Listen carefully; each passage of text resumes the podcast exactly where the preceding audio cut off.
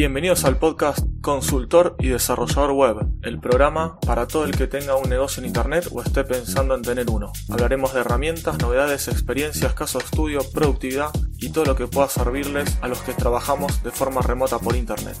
Mi nombre es Aníbal Ardid, soy consultor y desarrollador web desde hace más de 18 años, especializado en startups y nuevos emprendimientos. Episodio número 94.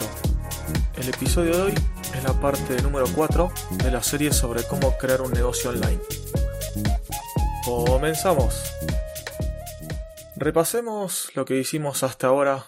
En la parte número 1 tomamos ideas de negocio, ideas que se nos vinieron a la, a la mente, que escuchamos o lo que fuera. En la parte 2 fuimos validando estas opciones, estos negocios, estas ideas de diferentes maneras, con conocidos, con herramientas online, etc. Ya habiendo pulido, afinado el lápiz, tenemos menos ideas ya a mano y con estas ideas, en el, la parte número 3, validamos el tema de si esto podría tener un ingreso. Y además también si necesitábamos de algún socio o de algún inversor para poder llevar a cabo esta idea. Entonces, bueno, ya supongamos que pasamos todos estos filtros y tenemos una idea que ya eh, hay, hay público, hay clientes y además de esto tenemos el dinero nosotros, o lo podemos conseguir para lograr hacerlo. Este dinero puede ser para diferentes asuntos, desde el desarrollo de la solución hasta tener para cubrir los gastos que requiera este negocio hasta que despegue. Dado que bueno, la mayoría de los negocios no funcionan apenas los lanzamos, sino que llevan un tiempito hasta que levantan vuelo, por así decirlo. Entonces, ahora que ya tenemos todo esto, tenemos el dinero o un socio o un inversor, vamos a tener que desarrollar la solución. Ya acá no, yo no daría más vueltas. La más, salvo que sea algo que lleve una gran, gran inversión, ahí bueno, quizás sí habría que hacer un estudio de mercado más intenso, analizar bien eh, ganancias, pérdidas, aunque todo eso ya lo analizamos, pero bueno, sería más en profundidad. Si es algo que requiere mucha inversión o puede tener una gran pérdida. Si no, si es algo que no requiere mucha inversión o que lo podemos hacer nosotros mismos, lo mejor es poner manos a la obra y empezar directamente. Como dicen, no me acuerdo bien quién fue el que dijo esta frase, que si no te avergüenzas de tu primera versión es porque lo lanzaste demasiado tarde. O sea que ya lo que convendría es directamente hacerlo hacer aunque sea una versión mínima, lo que siempre es recomendable es empezar eh, del cultivo siguiendo el modelo Lean, el modelo Lean Startup. Les recomiendo el libro si no lo leyeron, que bueno, básicamente empezar de a poquito y ir iterando sobre el, el feedback o las pruebas que vayamos haciendo. Entonces, si vemos que no funciona, pegamos un volantazo, un movimiento de timón, vamos por otro lado, o si hay alguna cosita que no anda, bueno, la cambiamos, la corregimos y volvemos y volvemos siempre a, validar. La idea es siempre estar validando el negocio e ir corrigiendo, agregando y mejorando lo que vaya pasando. Eso es lo mejor si queremos que todo vaya resultando bien. Y como dije, empezar chiquitito, empezar de a poco, con lo mínimo necesario. Un montón de negocios online empezaron así.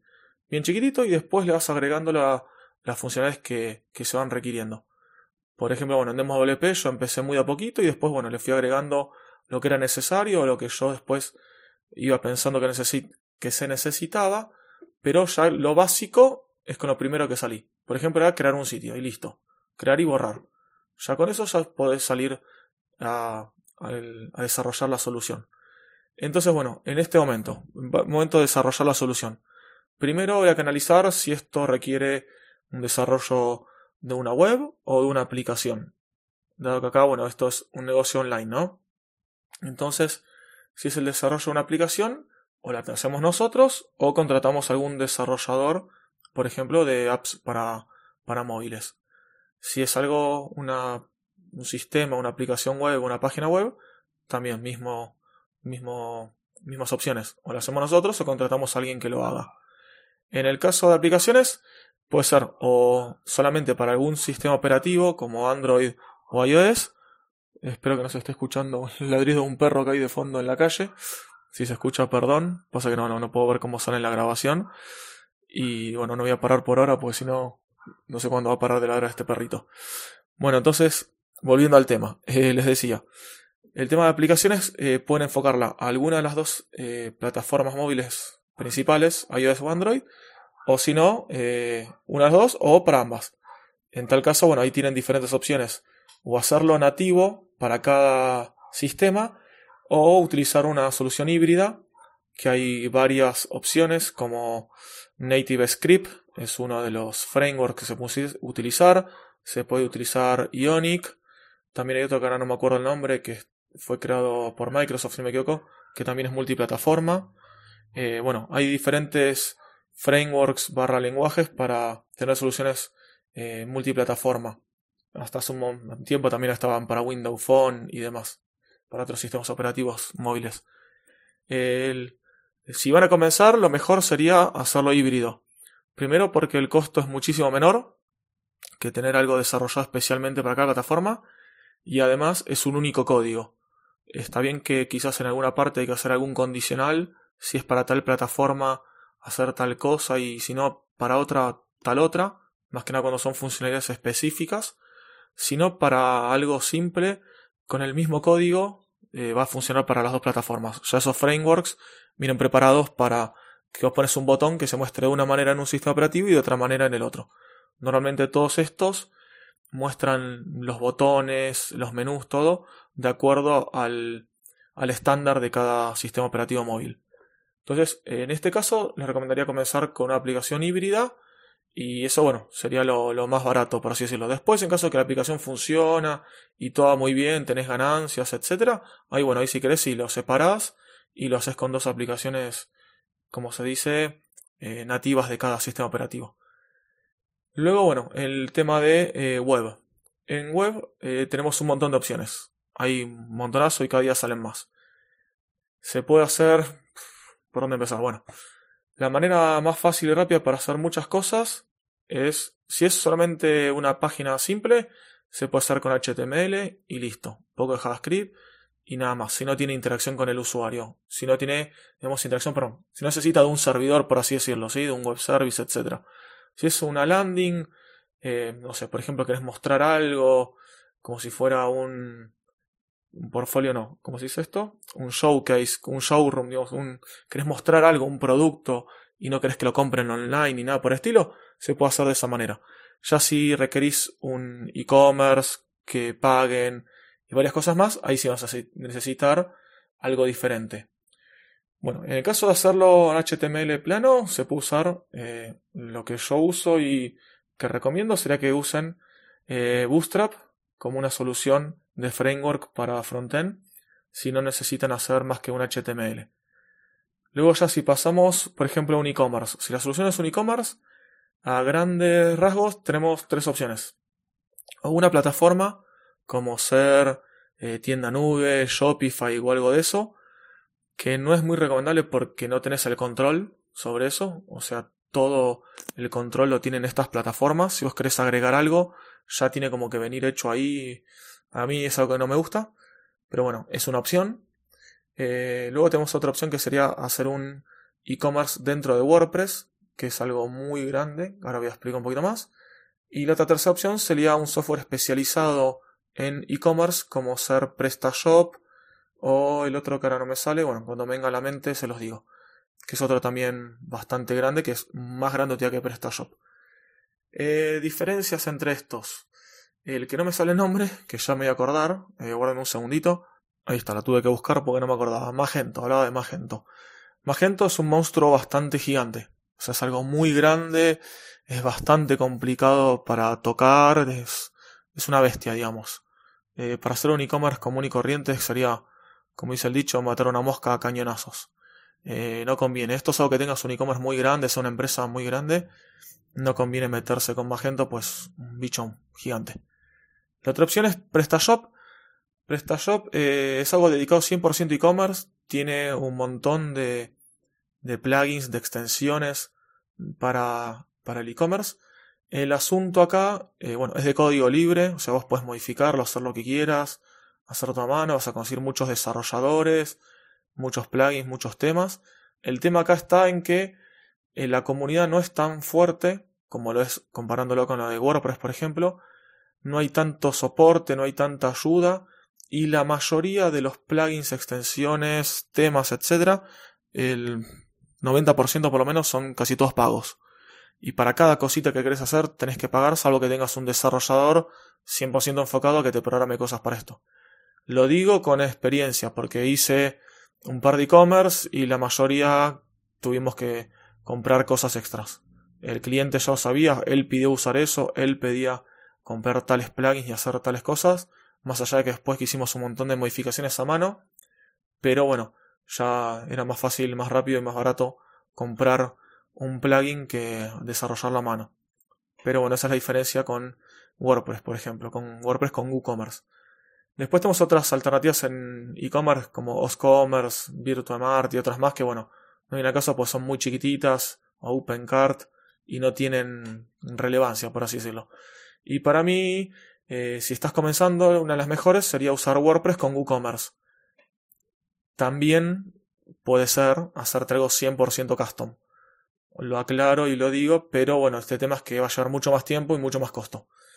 Es, es casi muy, muy, extraño que alguien haga un e-commerce a mano teniendo todas estas alternativas.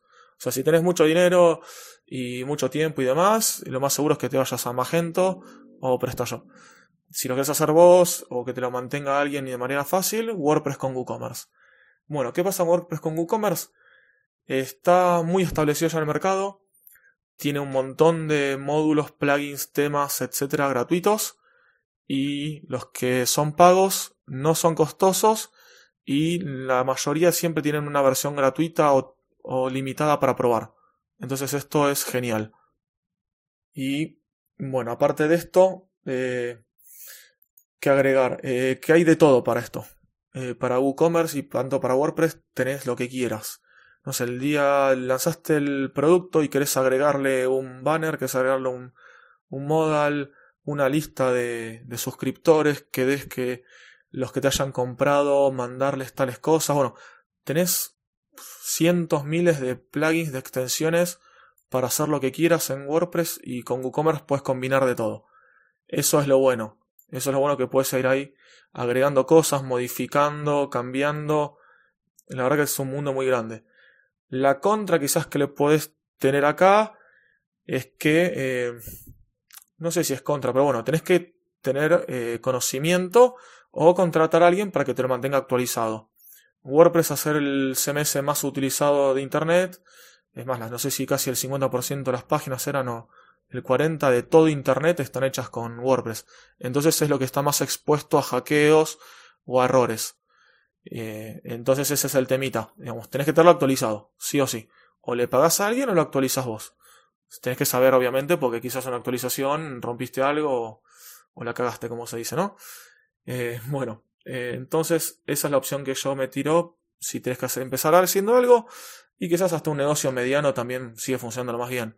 El tema de WooCommerce que consume bastantes recursos del servidor, pues se puede usar para muchas cosas además de comercio electrónico, como por ejemplo para un sitio de membresías o para productos virtuales, etc. Bueno, esto en e-commerce. Y para no seguir mucho más, eh, para otros sitios que sean, eh, de lo que sea, ya sea un sitio de membresías, un sitio, no sé, de, presentación de tu empresa, eh, o un sitio de cursos, para un montón de cosas que quieras hacer, que se te ocurran, para todo eso también eh, se puede utilizar WooCommerce. Eh, WooCommerce no, perdón, perdón eh, WordPress. En WordPress tenés de todo. Así como tenés WooCommerce, tenés un montón de plugins, extensiones y temas que ya sean gratis o pagos, vas a poder inventar lo que quieras. Eso es lo bueno de WordPress. Si no, también tenés opciones online, como por ejemplo si querés hacer cursos de tal cosa, si no te quieres hacer tu propia, tu propia plataforma, también podés eh, pagar, por ejemplo, en Udemy. Pagar no. Eh, poner los cursos en Udemy vas a tener que pagar una comisión. Eh, así también, bueno, hay un montón de lugares donde puedes hacer diferentes proyectos, academias de, enseñanza. Por ejemplo, después tenés, bueno, diferentes lugares donde puedes hostear directamente ya tu página y la haces a través de un CMS de ellos. Pero eso no es lo que yo recomiendo porque, como le decía, no tenés el control hay muy pocas veces que tenés el acceso a tus clientes o a pocos datos del cliente y también cada cosa que quieras agregar, lo más seguro es que te cobren aparte. No me acuerdo ahora, no me sale mejor el nombre de esta plataforma online donde vos puedes crear tu página, que hasta te venden el dominio todo, pero ellos son los dueños de todo, de tu página, de los datos, y vos querés agregar, por ejemplo, un bannercito para que alguien se suscriba a tu newsletter y les tenés que pagar tanto por mes para poder poner un simple banner ahí, un modal que se abra. Entonces esas son cosas que me parecen malísimas, aparte porque ya le estás pagando mensualmente. Pero bueno, el que quiera, eh, ahí tienes opción también. Para gustos, colores, ¿no? Y bueno, esto sería la parte del desarrollo de negocio, algunas opciones que tenemos para hacer online. Si quieren que amplíe alguna en especial o que detalle un poco más, me lo cuentan, me lo avisan eh, por mi página, por los comentarios de cualquier plataforma de podcasting y no hay ningún problema. No, no explayo mucho más esto para que no se haga muy largo el episodio y pueda seguir haciendo las otras partes de, esta serie de, de episodios. Y así llegamos al final de este episodio. Si buscan un consultor tecnológico o un desarrollador web y quieren saber más sobre mis servicios, me pueden contactar desde mi página web ardid.com.ar o me buscan en internet como Aníbal Ardid y me contactan por el medio que más les guste o por la red social que quieran. Muchas gracias por compartir este episodio, comentar, valorarlo y suscribirse en la plataforma de podcasting que más les guste. Te espero el próximo viernes con un nuevo episodio de Friday Tips.